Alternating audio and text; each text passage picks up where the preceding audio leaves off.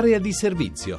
Un pieno di informazione su disabilità e diritti.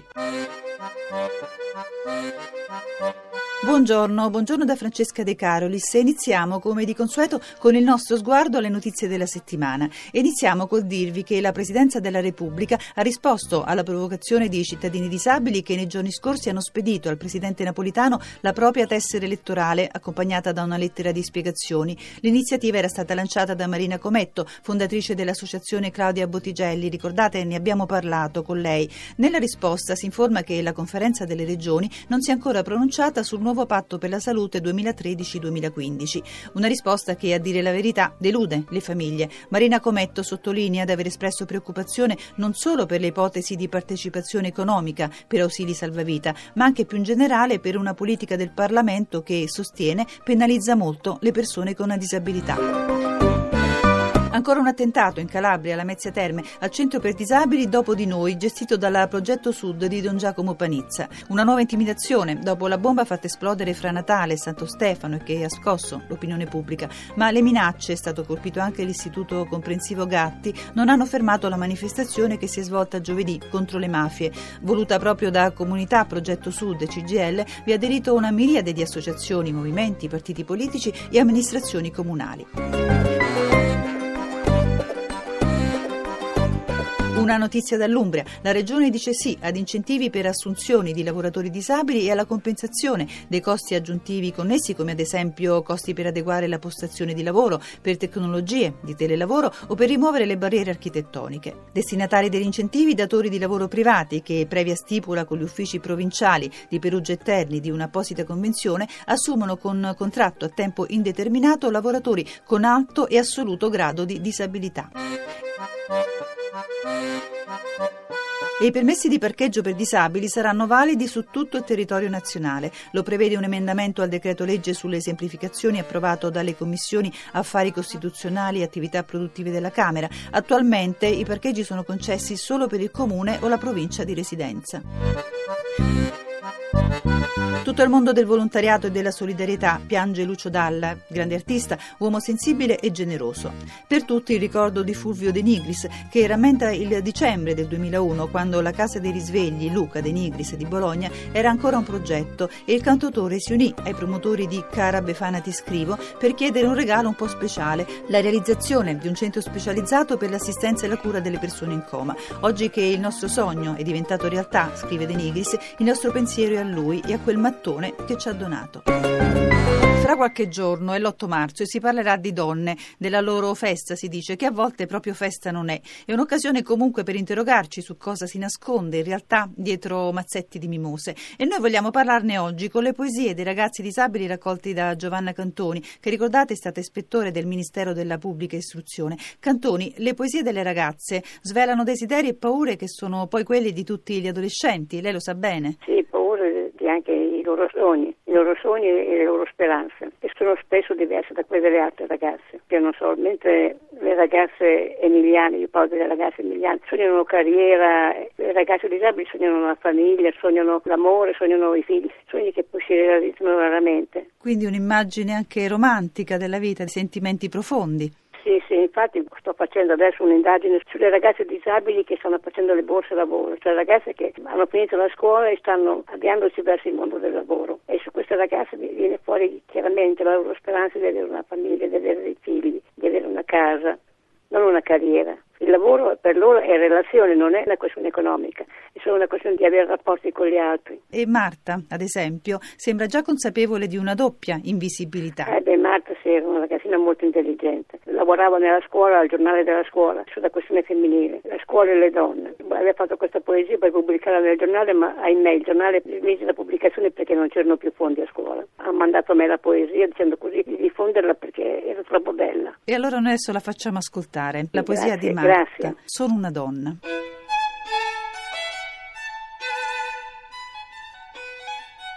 Sono una donna con disabilità e una doppia invisibilità.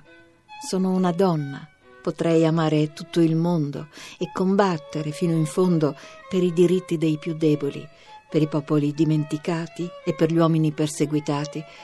Ma tutti pensano che sono una bambina indifesa e piccolina, bisognosa e passiva, triste e remissiva.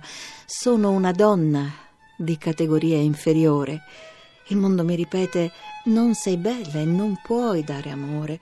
Ti manca la bella presenza, di femminilità c'è tanta assenza. Perché hai tante voglie? Non sarai madre, fidanzata e moglie, casalinga e innamorata, perché sei una minorata. Questo mondo è pieno di divisioni e di distorte visioni. Corpo e mente, umano e animale, disabile e abile, normale e anormale, primitivo e civilizzato, sano e ammalato. Sono una donna con disabilità e una doppia invisibilità.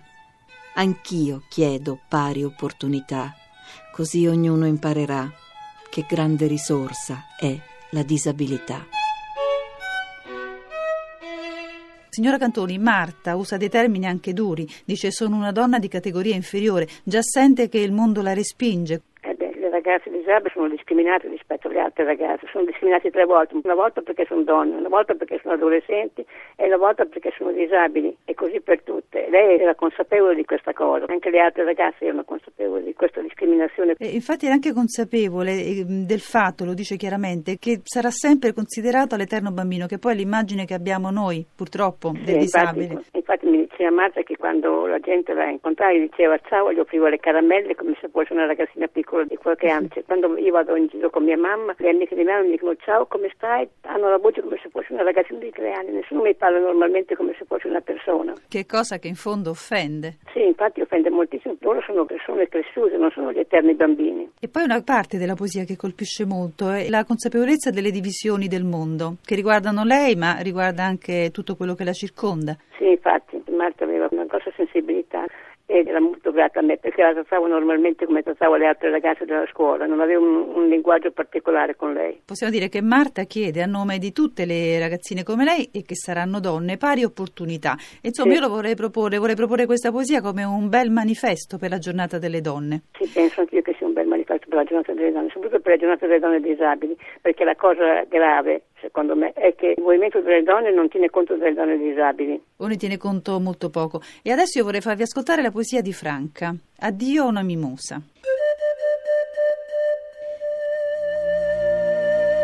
Ieri mi hanno regalato una mimosa. Oggi è sfiorita, è senza vita. È solo una cosa, la mia povera mimosa. Era gialla e sfolgorante, al sole faceva concorrenza in tutta la sua munificenza era piena di vita e oggi è finita. Anch'io sono una povera cosa, ma non sono mai fiorita in tutta la mia vita. A nessuno ho fatto concorrenza, ma solo tanta penitenza. Sono stata sempre senza di tante cose importanti che hanno tutti quanti. Ciao, mimosa sfiorita, tu hai avuto la tua vita bella e sfolgorante. La mia invece non è stata importante. Era figlia di una mia carissima amica. Io andavo spesso in Liguria per lavoro e allora andavo sempre a mangiare a casa di Franca. Parlavamo sempre insieme, mi raccontava delle sue cose. L'ultima volta che l'ho visto mi racconta che si era innamorata di un ragazzino che si chiamava Carlo. Dice, lui spinge sempre la mia carrozzella, pensi che mi voglia bene? Dico, certo, è stata l'ultima volta che l'ho vista. Franca non c'è più, alcune delle sue poesie le ha scritte proprio per lei. Sì, sì, raccoglievo le poesie e io dicevo sempre, dai Franca, scrivimi una poesia, che metterò davanti la tua poesia perché ti voglio bene. Allora lei dice, adesso vedrà, non mi viene. E lei la definisce una ragazza coraggiosa e generosa. Sì, era anche una bellissima ragazza bionda. Lei dice anche che insieme avete riso molto. Oh, non, non ne so dire quanto perché lei mi raccontava le cose della scuola e mi faceva morire da ridere. Mi mimava tutti gli insegnanti, mi mimava il preside, che vabbè, facciamo delle enormi risate. Signora Cantoni, c'è un'immagine di questa sua piccola amica con la quale oggi la vuole ricordare? Il suo compleanno, io le regalai un masso di fiori, lei fu così felice e vuole essere fotografata con questo masso di fiori. C'è ancora qui davanti a me la fotografia di Franca col masso di fiori che le ho regalato. Era felice. Grazie a Valentina Montanari che ha letto le poesie di Marta e di Franca e voi continuate ad aiutarci a costruire il nostro appuntamento del sabato mattina inviandoci i vostri racconti, 20 righe per parlare di disabilità. Domani parleremo di detrazioni fiscali, parleremo della situazione della madre di un giovane disabile e cercheremo di dare alcune risposte con Carlo Giacobini, direttore di Endilex. Andremo poi in Calabria con Mirella Gangeli, presidente della GEDI, l'associazione di genitori di bambini e adulti con disabilità. Per il libro del giorno incontreremo Carlo Gnetti, autore del Bambino dalle braccia larghe, attraverso una storia personale, un viaggio nella malattia mentale nell'Italia degli ultimi 50 anni. Appuntamento dunque domani, domenica alle 10.10. Vi ricordo che per contattarci potete chiamare il numero 06331 72168 o scrivere all'indirizzo email aria di servizio chiocciolarai.it. Da Francesca De Carolis una buona giornata a tutti. Avete ascoltato Area di servizio, disabilità e diritti, un programma di Francesca De Carolis a cura di Maria Teresa Lamberti, regia di Alex Messina.